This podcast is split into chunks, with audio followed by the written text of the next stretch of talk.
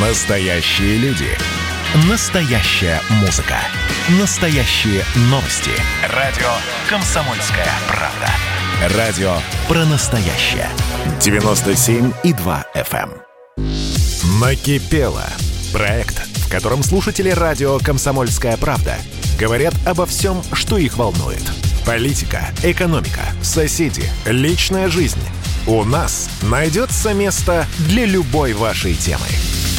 Здравствуйте, друзья. Мы продолжаем проект «Накипело», в который вы звоните, вы говорите о чем хотите. Ну, а я, Михаил Антонов, буду модерировать сегодняшний эфир, как, в принципе, и традиционно делаю. Итак, первые звонки. Анатолий Саратов с нами на прямой связи. Анатолий, я вас приветствую. Здравствуйте. Здравствуйте. Здравствуйте, У здравствуйте. меня, у меня вопрос такой. Вот каждое утро включаешь радио и обязательно говорят, где-то что-то похитили, где-то что-то украли. Так, Конца ни края нет этому. Так. Посадки, там посадки. А почему бы э, их не сажать, вот этих коррупционеров, а принять закон о полном возмещении нанесенного ущерба, признать их должниками, Мгм. потом с них эти долги выбивать. Вот тогда не будет мотивации воровства. А он гол как сокол, Анатолий.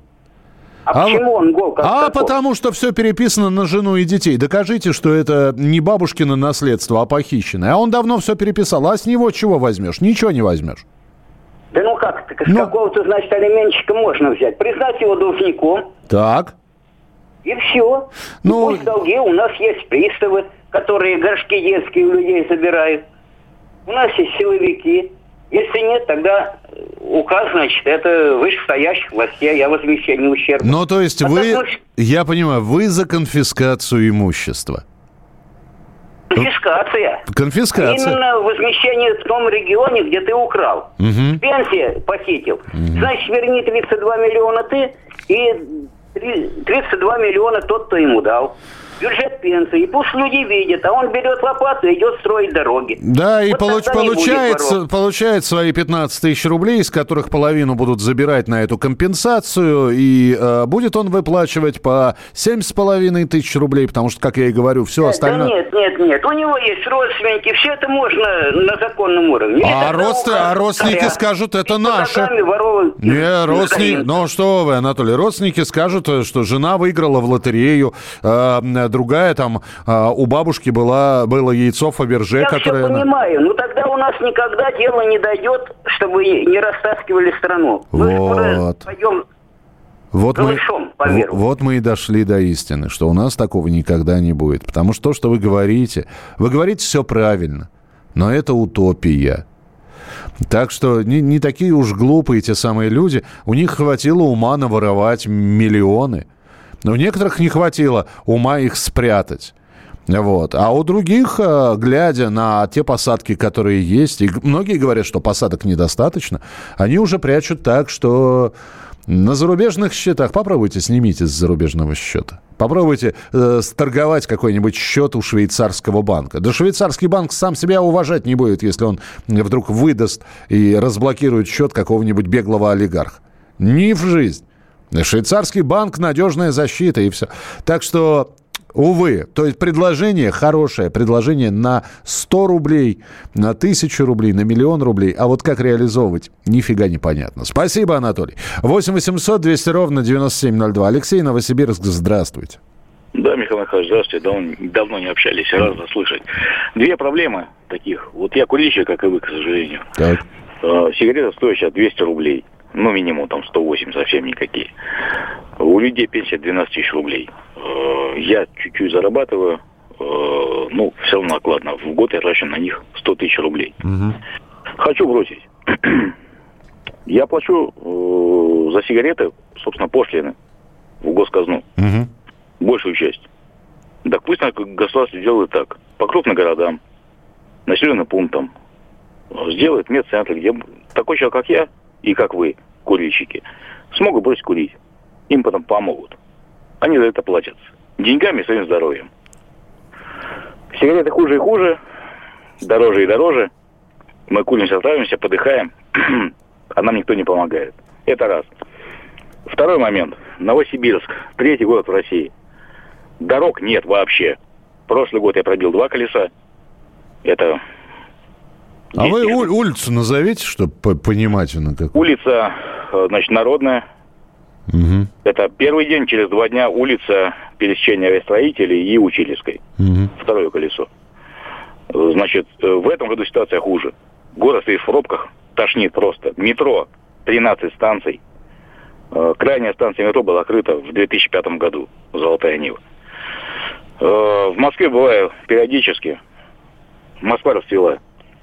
Первый раз был в восьмом году. Еще были бездомные люди.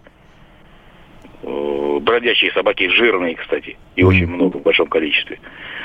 15 17 20 год Москва другое дело абсолютно. Э, мы единая страна, мы Россия. Я думаю, что надо бы как бы поделиться в Москве. С, Моск... с Новосибирском, с Красноярском, с Омском, с Томском. Там тоже люди живут. И условия здесь у нас похуже. Э, метро нет. Автомобили все покупают. Почему? Потому что зимой минус 45. Это норма. Угу. Ты на трамвае не наездишься. Пешком не находишься. В Москве в феврале минус 2 для нас это юг, Сочи. Ну, как бы несправедливо. Э, третий момент, если можно. Да, у нас буквально 20 секунд, давайте, давайте. Да, вернуть ГОСТы. Покупаю колбасу, люблю ее, белорусскую. Русскую есть уже нельзя. Угу. В Беларуси ГОСТы у нас как попало. А у нас технический регламент. Да, я здесь соглашусь. Значит, по, по первому пункту, э, значит, э, сигареты хуже. Но вы знаете, все, здесь все очень просто. Вот я, например, вот вы говорите, да, что хорошо бы создать такие центры, кто бы нам э, помог.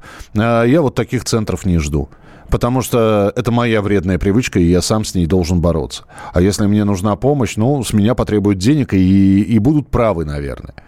Вот. Это зависимость. Э, надо бросать, надо применять силу воли. Я вот сейчас сокращаю сигареты, потому что, да, действительно бьет по карману.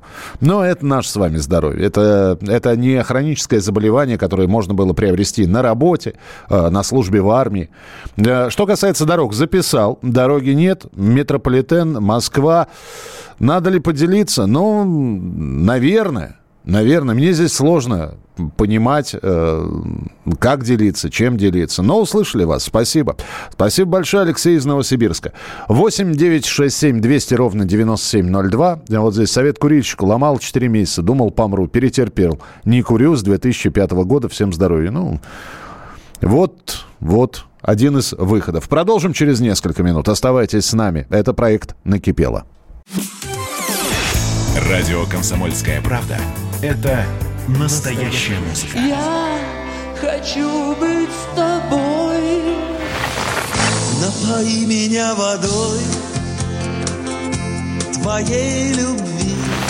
На тебе, как на войне, а на войне, как на тебе. Настоящие эмоции. Это то, о чем я, в принципе, мечтал всю свою сознательную жизнь. И настоящие люди. Мы не просто вот придумали и пошли на полюс. Мы к этой цели своей, ну, лет 10 готовились, шли. Радио «Комсомольская правда». Живи настоящим. Накипело. Проект, в котором слушатели радио «Комсомольская правда» говорят обо всем, что их волнует. Политика, экономика, соседи, личная жизнь. У нас найдется место для любой вашей темы. Приветствую вас, люди добрые, недобрые, недобрые не потому, что вы, в общем, сами по, по жизни такие. Нет, недобрые, потому что доброты-то неоткуда взяться. Именно вот этому и посвящен проект «Накипело», куда вы звоните, куда вы говорите. 8 9 6 7 200 ровно 9702. 8 9 6 7 200 ровно 9702. И ваши звонки 8 800 200 ровно 9702. Кредиты банки вытряхивают из всей семьи. Только коррупционеры пенсионеры нищие, сдирать шкурки со всех родственников. Мозжечок начнет реагировать. Ну, вот еще одно предложение. Э, но тогда ответьте, сын за отца в ответе? А жена, а если бывшая жена? А если он успел развестись? Ну, то есть они не, официально не зарегистрированы, но живут гражданским браком, все переписано на нее. Она ему никто официально. Что вы трясти будете? 8 967 200 ровно 9702 и телефон прямого эфира 8 800 200 ровно 9702. 23.17 на часах. Иван, Москва, здравствуйте. Да, здравствуйте, Михаил Михайлович. Давно вас не слышал. Это Иван из Москвы. Здравствуйте. Меня слышно, да? Да, прекрасно. Да, спасибо. Значит, у меня вот накипела какая проблема. Вам она тоже знакома, скорее всего.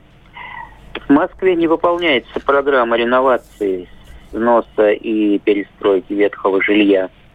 Наш дом уже с 1998 года, то есть 23 года, да, получается, стоит на очереди на снос. Мгм. Еще при Юрии Михайловиче Лужкове все начиналось, ну вы, наверное, помните прекрасно этот, когда сносились дома активно, все. В 2010 году пришел Собянин, и все это дело благополучно заглохло. Вот. И мы уже вот ждем дом ветхий, дом уже старый, 63-го года постройки, пятиэтажка, вам знакома ваша на Бескудниковском бульваре тоже, наверное, такого же, да? ну, года хрущевка, примерно? да, обычная хрущевка, Ну, 35, хрущевка. 35 квадратов жилой территории, да. 35. Ну, у нас побольше, но все равно. Ну, у меня двушка, этаж. да. А, Слушайте, а ваша, ва- ваша э, пятиэтажка, она под реновацию попала? Не попал. А почему? А почему? А вот э, это если бы вы, вы меня спрашиваете, почему. Если бы я мог это объяснить, почему она не попала, не знаю. Видимо, потому что невыгодное место э, такое, что это длинный дом, очень большой, его сносить, наверное, проблемно. Это из трех секций он составлен, он очень длинный, он из трех секций составлен. А что за улица. Иван? Кременчугская улица, Москва. Мгм. Ну, Дом э, да, ну, Это- э, да, спасибо Да. большое. Я вот что скажу. Во-первых, моя пятиэтажка попала под э, ин- реновацию, но я вам могу сказать, что полтора года мы до сих пор... Уже пол- половина дома съехала, половину дома расселили. Мы полтора года сидим и ждем, когда нас расселят. Пока нам предложили один вариант, но он был такой, что мама не горюй, поэтому мы от него отказались. Вот ждем, когда предложат второй вариант. А потом начался ковид, нам не предложили. А, а до этого, до реновации, вот вы вспоминаете лужковские времена, там же все было просто. Это было и при Юрии Михайловиче, это и при Сергее Семеновиче до процедуры реновации были. Есть лю- человек, заинтересованный в сносе дома? Это же даже не городские проекты были.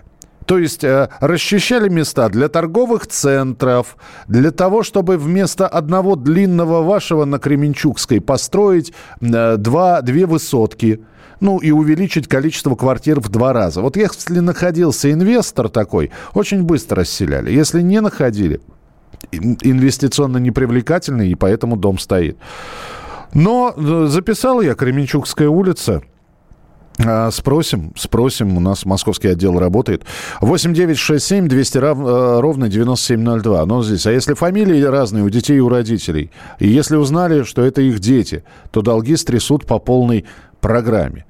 А, Слушайте, ну, э, опять, мы сейчас делим шкуру неубитого медведя. Как бы какого-нибудь вороватого чиновника схватить за руку и то, что он наворовал, вернуть? Вариантов множество.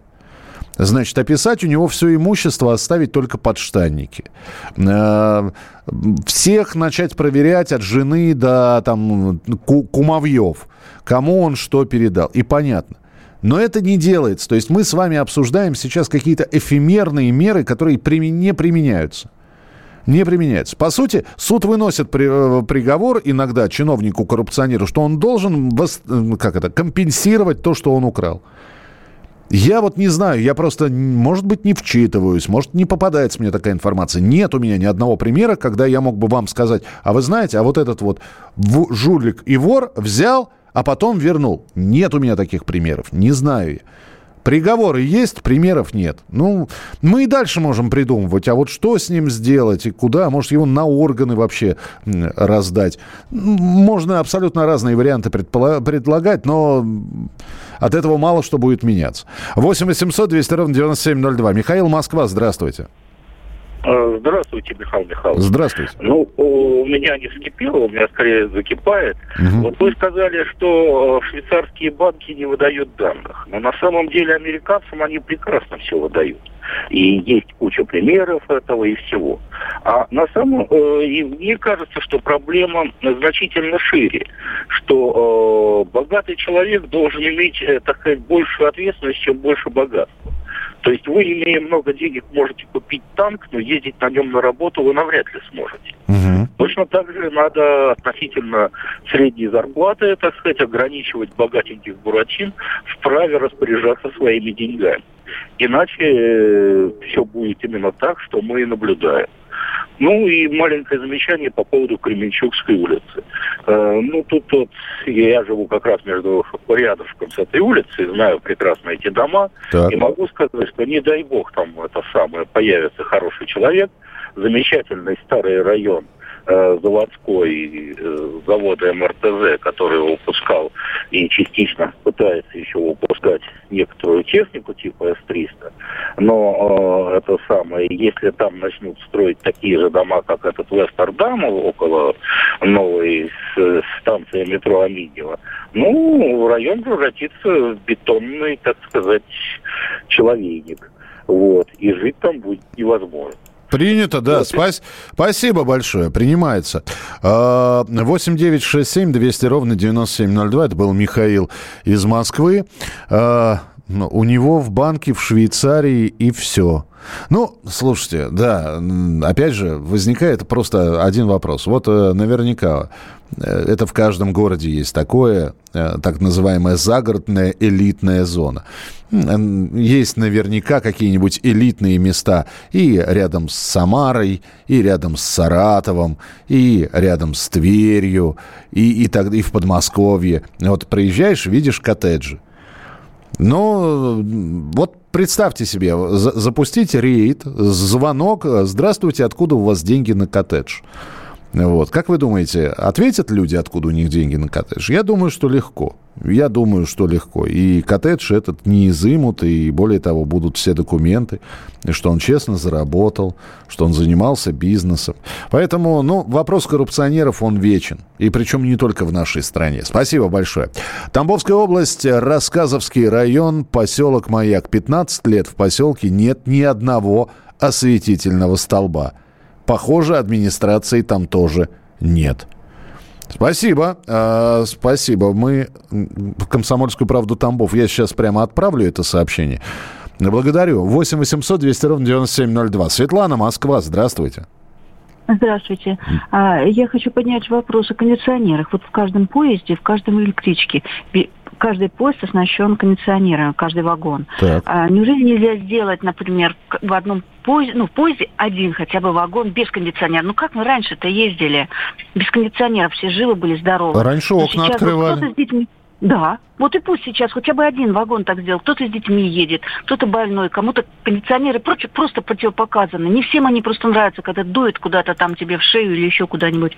Почему э, человек должен терпеть вот эти кондиционеры, если он, ну, не хочет? Да сделайте уже хотя бы дороже, хотя бы без кондиционеров, если вам уже... Я даже вот, например, еду, я готова даже переплатить, лишь бы не было этого кондиционера. Но это страшное дело. Куда не зайдешь, едешь летом куда-то, если, допустим, Подальше обязательно с собой нужно брать какую-то теплую одежду, потому что сейчас зайдешь в автобус, ну ладно, автобус там еще хоть как-то можно регулировать, но в поезде регулировать просто невозможно это, потому что оно все централизовано, не отключить нигде, ничего. Если оно дует, то оно дует конкретно. Хоть там затыкать тогда, если только вот этот кондиционер и все.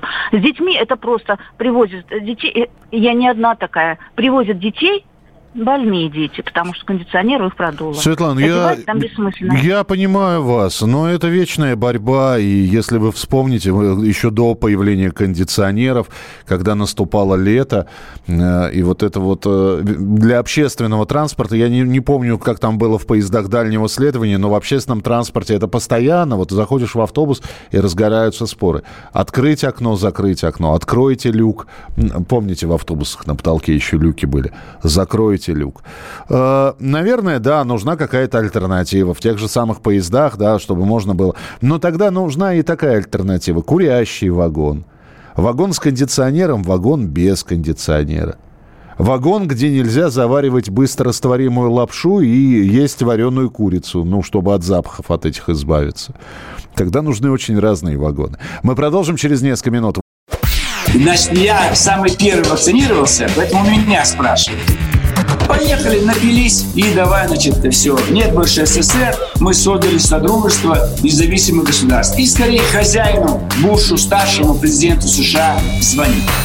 Назначьте везде русских, и многонациональные регионы были бы довольны. И дайте больше прав регионам и больше прав предприятий. Итоги с Жириновским. Каждую пятницу на радио «Комсомольская правда». Владимир Вольфович клеймит злодеев, с оптимизмом смотрит в будущее и общается со слушателями. 9 часов вечера по московскому времени. Я все могу сделать. Запросто наведу порядок. Накипело. Проект, в котором слушатели радио «Комсомольская правда» говорят обо всем, что их волнует. Политика, экономика, соседи, личная жизнь. У нас найдется место для любой вашей темы. Ну и еще одна часть нашего эфира. 8 9 6 7 200 ровно 9702. Это сообщение на Вайбер и на WhatsApp. А у нас телефон прямого эфира еще работает. 8 800 200 ровно 9702. Геннадий Волгоград. Здравствуйте, Геннадий. Здравствуйте, Михаил. Здравствуйте. А вот я все о наболевшем. Мы уже, как бы, я слушаю э, передачу вашу, поэтому уже об этом говорили, говорили. И снова сегодня заезжаю на заправку, снова подорожал бензин. Волгоград и так разрушили тут до основания. Он миллионник город. А ну ни хрена здесь вообще жить невозможно. Все, ну, все предприятия разорены, ничего не работает, ни заводов, ни фабрик не осталось. И бензин дорожает постоянно. Вот. Соответственно, и рыночная картошка 60 рублей, моркошка 100 рублей. Ну, то есть, э, ну, я не знаю, пенсия де- 10 тысяч. Ну, что это такое вообще? Ну, конечно, мы тут вот говорим и говорим и говорим, но от этого ничего не меняется. Хотя когда-то Путин говорил, что вот от доллара, сейчас доллар вроде падает, а бензин растет. Черт такой, черт такое вообще творится, непонятно вообще. Уничтожают как будто страну прям умышленно. Вы знаете, а я, я вот читаю новости Волгограда. Седьмое число. В Волгограде цены на бензин за неделю не изменились. Представляете? Ну вот. э, Нет, я, я вам верю. Я, я-то вам верю. 45-12 было, сейчас 45-22. Она потихоньку накидывают, накидывают. Уже за год подорожало, несколько раз было подорожание. Слушай, ну говорят, 98-й это у вас там вообще 53, 54 почти, да? Я не знаю, 98-м не заправляюсь, Ну, 92-й. 92-й, вот 45, сейчас 22. Я заехал, офигел, думаю, вчера одна цена, сегодня уже другая. Ну, я вас Вот. понял. Да, ну, как обычно говорят чиновники, не критичный рост цен. Не критичный, мы делаем все, чтобы его сдержать. Конечно, возникает вопрос, а что будет, если вы не будете его сдерживать? Куда он скакнет? До каких показателей, параметров? Спасибо, спасибо. Ну да, очередная такая тема. Зарплаты не растут, цены растут. 8 800 200 ровно 9702. Хатам, здравствуйте. Здравствуйте, Михаил Михайлович. Здравствуйте. Я вам звонил как-то, наверное, вы помните, насчет судебного дела, что я 24 года сужусь. вот на днях одна и та же судья рассматривала два дела, одинаковые положения.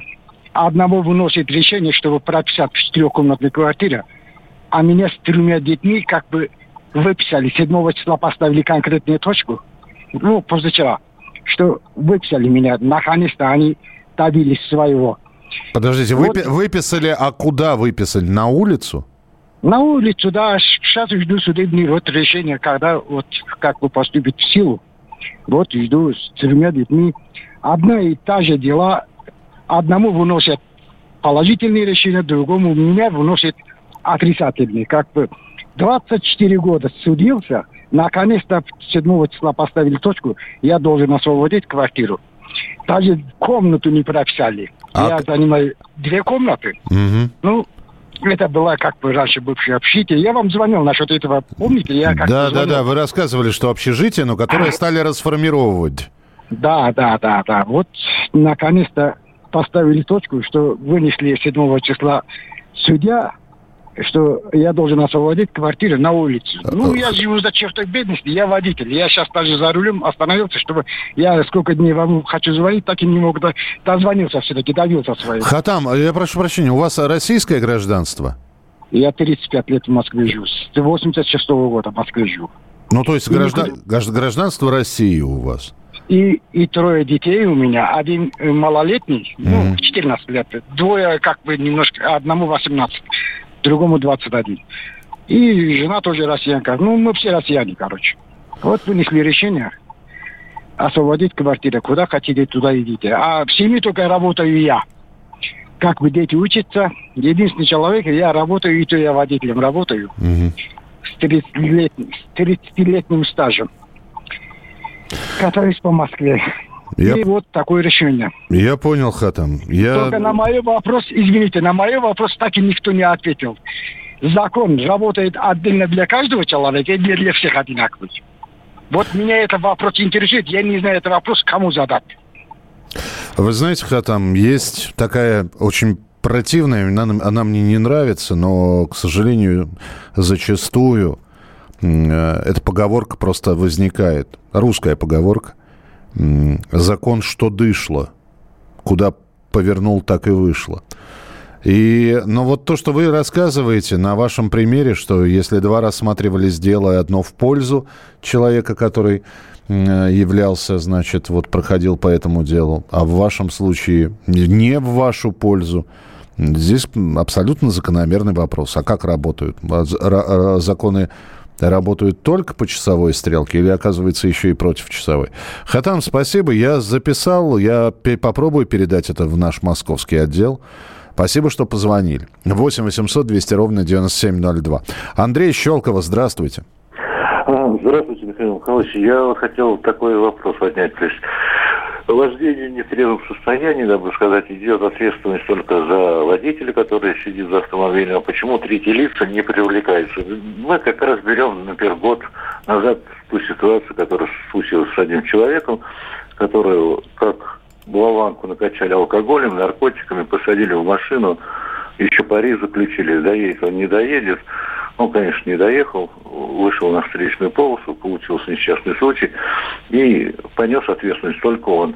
Ну, еще адвокат такой хороший попался, как бы сказать. Ну, давайте Вот. уже откровенно. Вы поговорите про Михаила Ефремова. Ну да, будем, будем говорить так, да. Так. Вот почему вот такая ситуация, почему не привлекались э, третьи лица в, в той организации, где он находился, или там в общественном заведении, где его накачали вот, алкоголем и наркотиками, и почему те охранники э, позволили ему просто сесть в автомобиль, потому что он заехал на, на площадку, где сдал ключи охранникам, все дела. А потом, когда садился в автомобиль, ему вернули ключи, как бы сказать. Ну, или не вернули, а всучили в ключи. И завели ему, наверное, еще и автомобиль. Ну, э, здесь, а, да, Андрей, я вас понял. Спасибо вам большое. Э, Эта тема периодически поднимается. Почему третьих лиц не привлекают? Э, Потому что нужна доказательная база. Нужна доказательная база, что именно третьи лица стали виновными того, что человек сел за руль. Охранники почему, значит, пустили Михаила Ефрем? Да любого пьяного человека. Почему? Вот он выходит, пошатываясь из заведения, из бара, и садится в машину. А, мимо проходят люди, стоит охранник этого заведения. Должны они куда-то сообщить? С чисто человеческой точки зрения, да, должны. С чисто, вернее, с чисто законной точки зрения. По-человечески, да не буду я никому сообщать, да мне это надо. Я охранник этого заведения. Для меня главное, чтобы в заведении никто не, не дрался. А этот нажрался, садится за руль, пусть он сам отвечает. Ни у кого же в мыслях не возникает, что сейчас человек выйдет на встречку и станет убийцей. Злонамеренно, не злонамеренно, случайно, не сл- заклинило у него что-то или нет, но он убийца. К сожалению, по его вине погиб человек. Э, Здесь нужно вот брать такую историю. Вот вы видите, человек выпивает бутылку пива или садится за руль. Много среди тех, кто это видит, позвонит в полицию и сообщит. А вы знаете, я только что видел, вот человек, вот номер такой. Да никто это не сделает. Но мне так кажется. Вот и все. 8 800 200 ровно 9702. А, Алим, Москва, здравствуйте. Алло. Алим. Ну, а, Алим, видимо, ушел куда-то. Дмитрий, Екатеринбург, здравствуйте, Урал с нами. Да. Слушаю вас. Здравствуйте. Здравствуйте, здравствуйте. А, перв- два момента. А, первый момент верните Кашина. Так. А второй момент а, интересно, почему а, Свердловская область большую часть прибыли отдает в Москву. И потом мы просим на развязки, на дороги, на все остальное. Хотя у нас самодостаточный регион, мы могли, можем сами зарабатывать и все строить, и не просить у Москвы. Москва хоть- хочет, даст денег, а хочет, не даст. Метро не можем достроить уже 20 лет. Мгм. Подождите, а напомните, я просто не, не смотрел рейтинг регионов. Екатеринбург, Свердловская область, это считается дотационный регион? Нет, мы самодостаточный А, то регион, есть- мы зарабатываем, и мы очень много зарабатываем. А сколько Москва забирает? Я, опять же, вам известно? Э, Сейчас не знаю, по старым данным э, 18% где-то остается региону, а остальное зарабатывает Москва и потом распределяет. Мгм. То есть дотационные регионы. Э, И, соответственно, мы э, просим потом на развязки, не можем мосты построить, развязки, метро. Дмитрий, я, я, я вас понял, услышал вас, спасибо. И вас не только я услышал, вас страна услышала. По поводу Кашина могу ответить. Да, собственно, процитировать еще раз Владимира Николаевича Сунгоркина. Авторской программы Олега Кашина не будет. А Олег Кашин будет выступать в качестве эксперта в других программах радиостанции «Комсомольская правда».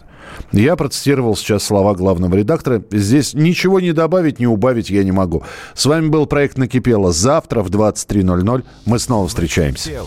Проект, в котором слушатели радио «Комсомольская правда» говорят обо всем, что их волнует. Политика, экономика, соседи, личная жизнь. У нас найдется место для любой вашей темы.